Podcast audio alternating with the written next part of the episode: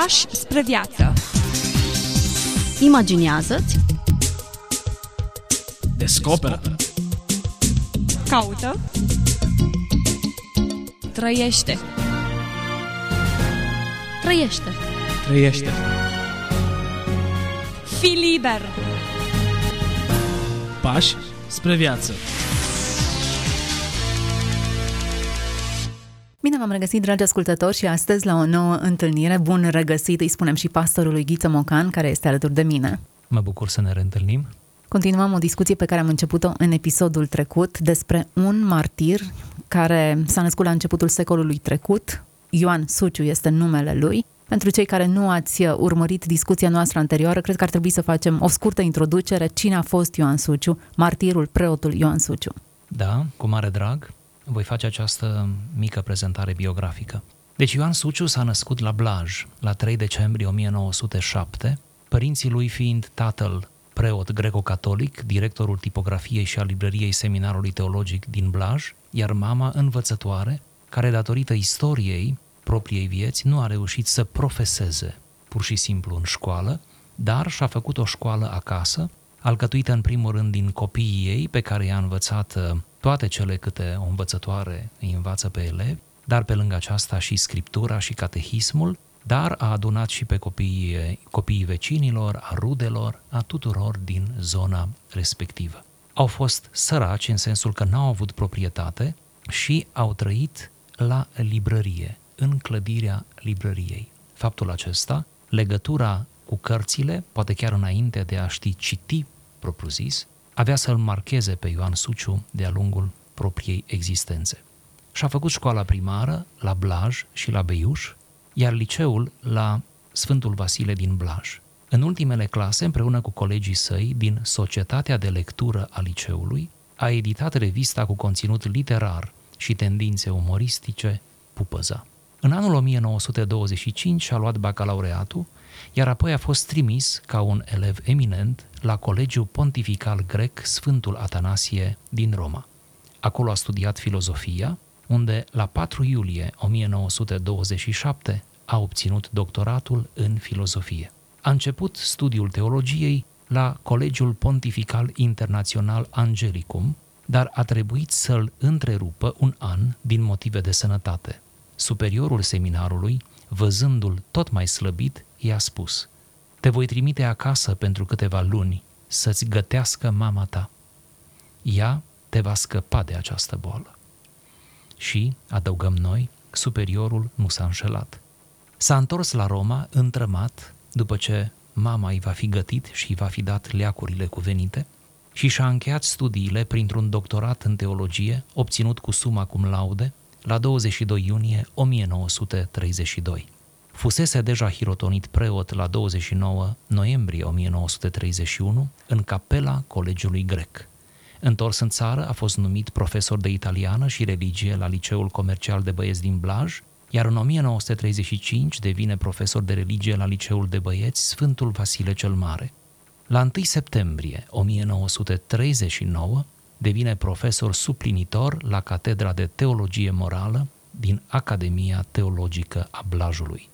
La 25 mai 1940, Ioan Suciu e numit de Papa Pius al XII-lea episcop ca auxiliar a episcopului de Oradea, Valeriu Traian Frențiu. Avea pe atunci doar 32 de ani. Istoria nu cunoaște prea mulți episcopi, chiar auxiliari, la această vârstă. E consacrat ca episcop de plin în catedrala din Oradea în 1940-20 iulie de către episcopul Frențiu, asistat de episcopii Iuliu Hosu și Ioan Bălan. Situația devenea însă în Transilvania tot mai presantă și mai adversă. Sub stăpânirea hortistă, viața lui devenea tot mai în pericol, am putea spune, se temea deja pentru supraviețuirea poporului român însuși, pentru că îl vedea tot mai lovit de vicisitudinile istoriei. La 23 februarie 1941 îi scrie mătușii sale Tremur mult, foarte mult pentru poporul nostru. Cineva e pregătit cu buretele în mână să facă ce a mai făcut în istorie. Păcatele sunt atât de corozive. Ne închipuim că e de ajuns să ne rugăm cu sentimente bune. Nu. ci trebuie să ne rugăm cu rănile, cu jertfele, cu mortificările noastre, cu umilințele răbdate cu seninătate, cu lacrimi de pocăință, cu gemete. Felul acesta de rugăciune ne lipsește. Închei citatul. În martie 1945, România își recapătă teritoriile din Transilvania. Episcopul Suciu putea din nou să călătorească liber, așa că va fi invitat în multe locuri să predice, de asemenea să slujească din punct de vedere pastoral, bucurându-se de cea mai frumoasă perioadă din perspectiva vocației sale. La 4 februarie 1947 este recunoscut de guvern ca administrator apostolic al arhieparhiei de Alba Iulia și Făgăraș. În noua sa calitate, episcopul Suciuș își continuă cu același zel slujirea. Statul comunist, pentru că între timp se inserează comunismul în istoria noastră, începe să facă presiune asupra bisericii greco-catolice ca aceasta să se dezlipească de Roma. Ioan Suciu este implicat el însuși în câteva altercații care vor rămânea în istorie. La sfârșitul lui iulie 1948, apelează la cei mai buni prieteni ai săi, cerându-le rugăciuni, jertfe pentru pacea lumii. Reacția acestora a fost entuziastă și extrem de promptă. La 3 septembrie 1948, guvernul comunist anulează decizia prin care îi era recunoscut statutul de administrator apostolic. La 27 octombrie 1948, conducerea Ministerului de Interne ia decizia arestării episcopilor greco-catolici pe care îi numește bandiți, trădători de țară, iar Blajul, epicentrul greco-catolicismului românesc, este numit focar principal de agitație. În noaptea dinspre 28 spre 29 octombrie, după ce în ziua precedentă episcopul slujise la biserica din Ileni, un grup de securiști pătrund în locuință, îl leagă la ochi și îl ridică cu violență. Așa începe calvarul pe care Ioan Suciu îl va urca spre martiraj. Este încarcerat la închisoarea Văcărești, apoi în altele, pentru ca în cele din urmă la 28 octombrie 1949, să ajungă la Sighetul Marmației. Se stinge în închisoarea din Sighet, în celula 44, la 27 iunie 1953. Un cortegiu compus dintr-un căruțaș, un sanitar și un gardian l-a condus pe episcopul Suciu până la groapa comună. Ce poveste și ce istorie emoționantă! Și ce ocazie importantă avem să citim și să lecturăm din uh, scrierile și, eu știu, moștenirea pe care ne-a lăsat-o acest om remarcabil. Mă uitam puțin peste perioada lui de detenție. Un uh, preot care i-a scris memoriile spunea că în închisoarea de la Sighet, de câte ori când cerea ceva, întotdeauna adăuga cuvântul dacă se poate. Dacă se poate, cu deosebit de multă modestie și cu foarte mult bun simț. Suntem în, uh, într-un volum intitulat uh, Corespondență inedită a episcopului Ioan Suciu cu Maria Costin. Maria Costin, o femeie care 58 de ani a fost paralizată, la 12 ani s-a îmbolnăvit și timp de 58 de ani a fost paralizată. Acesteia, Ioan Suciu a adresat 11 scrisori. În episodul trecut am vorbit despre o scrisoare dintre acestea. Astăzi mergem spre un alt document. Scrisoarea din care spicuim astăzi datează 24 octombrie 1943. Ceea ce vă mistuie e conștiința că nu aveți niciun rost în neputința și suferința în care vă aflați de 20 de ani. Pe bună dreptate se pune întrebarea, la ce bun? Mai întâi de toate, fără multă privire și judecată, vedem că toate sunt orânduite în natură, toate se înlănțuie, toate au o țintă, au un rost. O înțelepciune superioară este de față în toată lumea necuvântătoare. Ce desăvârșită mașinărie și trupul nostru cu organele lui. Se poate oare ca acea înțelepciune superioară care conduce toate spre o țintă să-mi lase ființa mea fără rost? Când și frunzele care cad au un rost, să împrospăteze arborele și să îngrașe solul din care au crescut, și boarea care suflă are rost. Alungă miasmele, răspândește polenul, răcorește, etc. Până și roa dimineții vine cu o menire precisă. Oare eu, cu suferința mea, să fiu mai puțin decât acestea? Să am dreptul să invidiez frunza veștedă și să zic bobocului de rouă ferice de tine? Nimic mai absurd. E ca și cum am zice, un fir de praf poate avea rost, chiar și părul, dar capul, mintea și inima nu. Nimicurile pot avea rost, dar eu, cu nuna și domnul lor, nu. Aceasta nu e cu putință. De aceea îți spun, nimic nu-i fără rost. Dar ce rost poate să aibă o pătimitoare ca dumneata? Cine zace, de fapt lucrează. Hristos pe cruce a lucrat mai mult pentru omenire decât Isus în atelierul de lemnărie din Nazaret sau decât Isus făcând minuni și predicând. Prin patim ne-a mântuit, nu prin altceva. Când Isus veni pe pământ, nu a lăcomit la argintul sau diamantul nostru, nu a dorit confortul și viața tihnită, nici plăcerile cuvincioase, ci a luat trup pătimitor și a ales durerea drept braț prea puternic al mântuirii. Prin neputință și umilire a biruit pe diavolul, care se ține maestru și se crede puternic. Suferința este unealta mântuirii, adică a zdrobirii noastre de păcat, a ispășirii și a purificării noastre. Așa cum războiul este pentru țesut, acul pentru cusut, durerea este instrumentul pentru mântuire a celui care vrea să o folosească așa cum trebuie.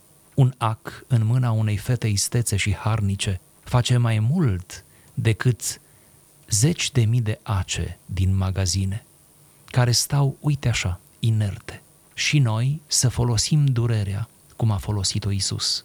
Pentru ce a ales Dumnezeu durerea ca unealtă spre mântuire? Pentru că păcatul, pricina pierzaniei și a osândirii noastre, este plăcere nepermisă, este abuz de voință și de creaturi, iar contrarul cu care se pedepsește, ispășește și curățește este durerea, durerea inimii și a trupului. Iată pentru ce cred eu că ești aliasă între alese, o adevărată regină bogată, la patul de suferință a căreia vin eu, episcop al lui Isus, ca un cerșetor, să primesc din bogățiile suferințelor bine primite.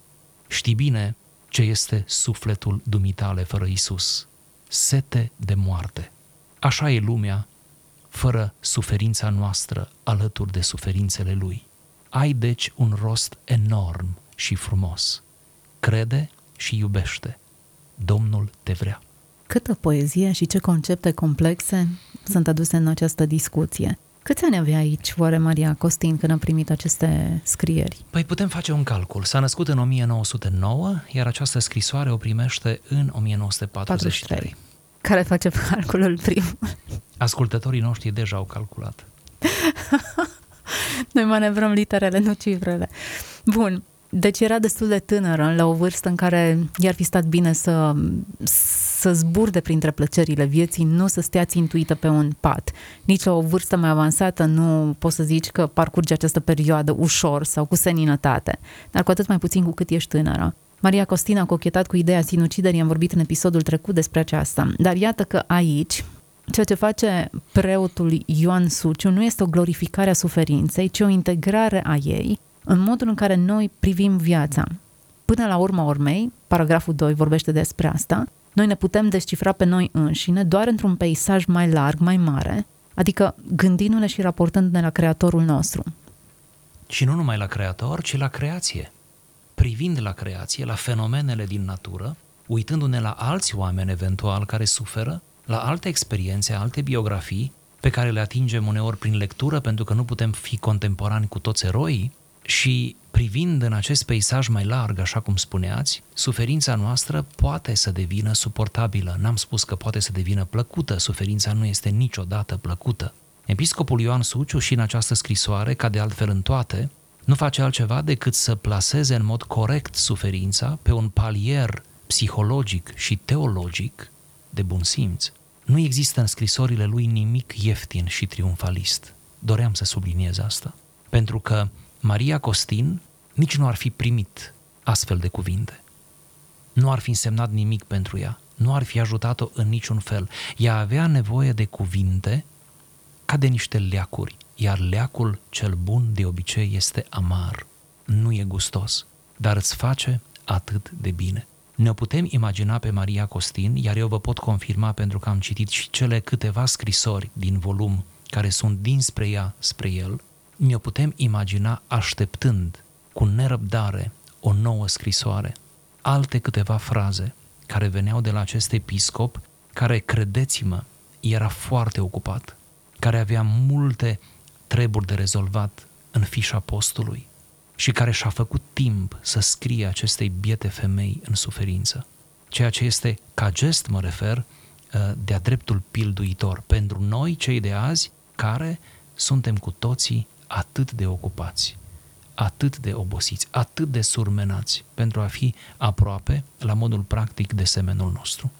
Preotul vine alături de această femeie, tânără femeie aici, încercând să o ajute să deslușească suferința, să se raporteze la ea corect, să înțeleagă cumva ceva din tot ce îi se întâmplă. O invită să privească lumea necuvântătoarelor și să descopere în frumusețea detaliilor cine e creatorul, ca apoi să spună în mod categoric tu nu poți să fii mai puțin valoroasă decât tot ce, ce ne uimește și ne încântă simțurile în natura aceasta. Și mai mult reușește să placeze lucruri pe care noi le-am putea socoti potrivnice într-un spectru în care vorbește despre utilitatea lor. Nu boarea care poate să pară neplăcută la un moment dat, dar care e atât de utilă pentru polenizare și pentru toate celelalte.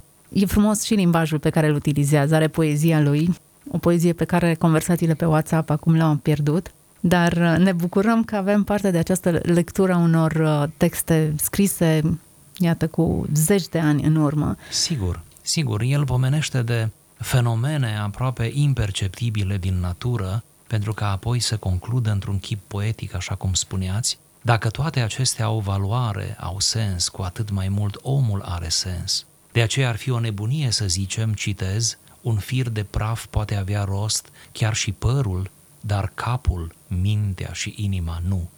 Nimicurile pot avea rost, dar eu, cu nuna și domnul lor, nu.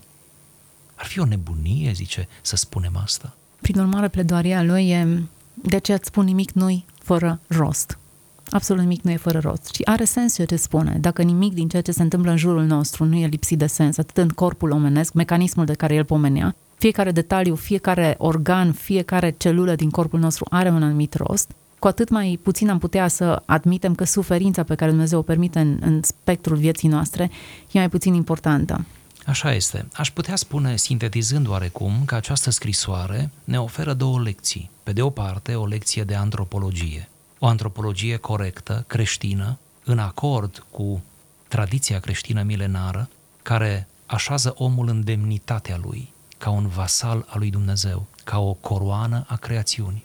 Pe de altă parte, ni se furnizează și o lecție de teozofie. Teozofia este acea știință care încearcă să răspundă la întrebările cele mai grele, sau cum se spunea uneori, întrebările rusești.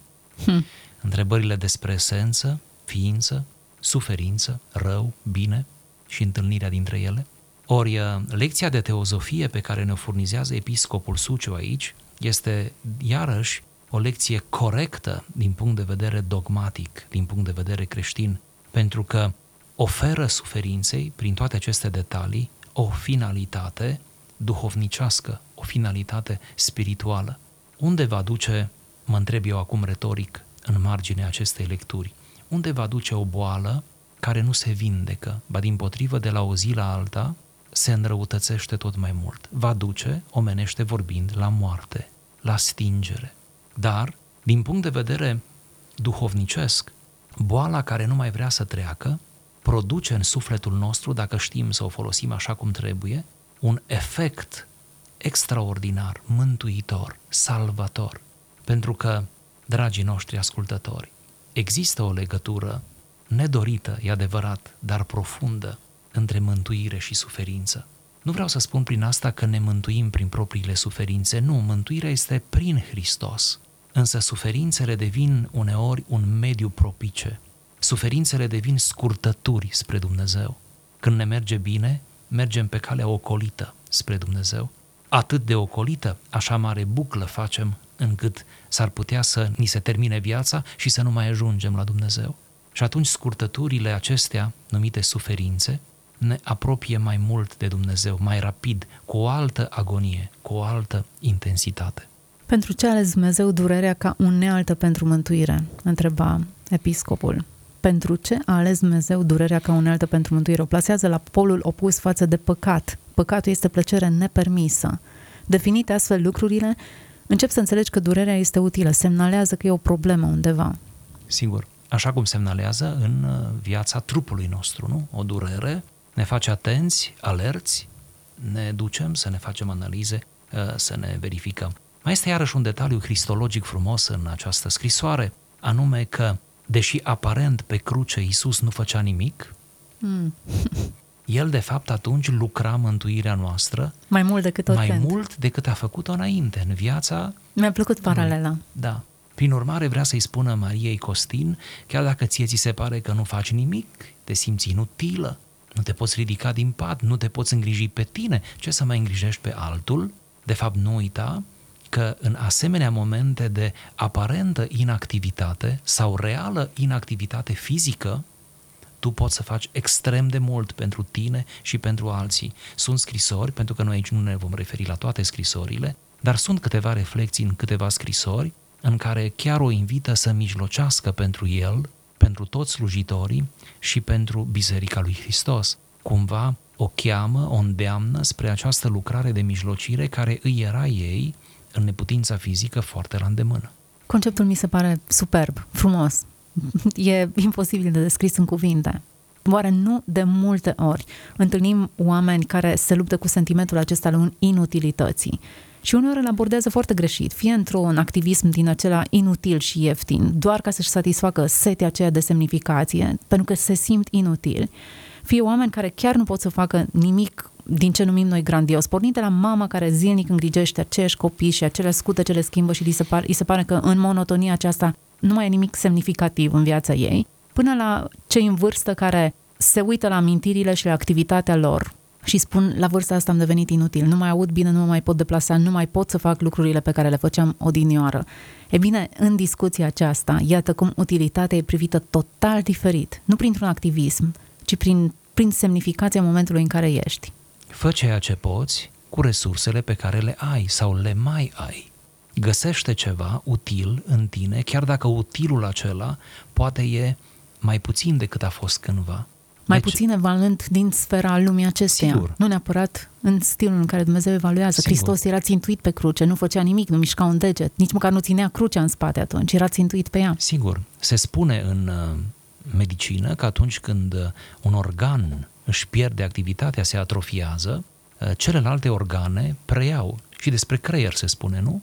Atunci când este lezată o anumită parte, creierul are tendința ca partea sănătoasă să preia în mare măsură, uneori în măsură de 100%, funcțiile pierdute ale celelalte părți, bolnave, atinse. Deci, uh, uh, de ce nu am privit lucrurile în această compensație și în ceea ce privesc uh, putințele noastre, capacitățile noastre și de ce nu am încercat să dezvoltăm capacități mai mici sau mai puține pe care le-am putea perfecționa, rafina la un nivel la care nu le-am folosit poate niciodată.